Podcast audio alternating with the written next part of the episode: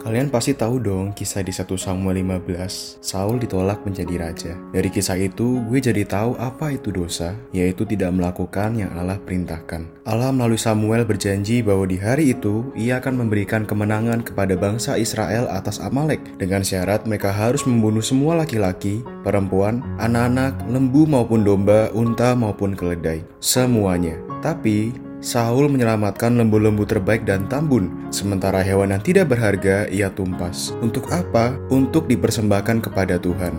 Menurut gue sih, niat Saul tuh baik banget loh. Tapi Allah bilang di ayat 11 kalau dia menyesal telah mengangkat Saul menjadi raja karena ia telah berbalik dan tidak melaksanakan Firman-Nya. Jadi, masih yakin semua yang baik itu Allah perkenan. Jangan kompromi deh. Coba cek dulu yang menurut kalian itu baik untuk dikerjakan, Allah perintahkan apa enggak. Ayo.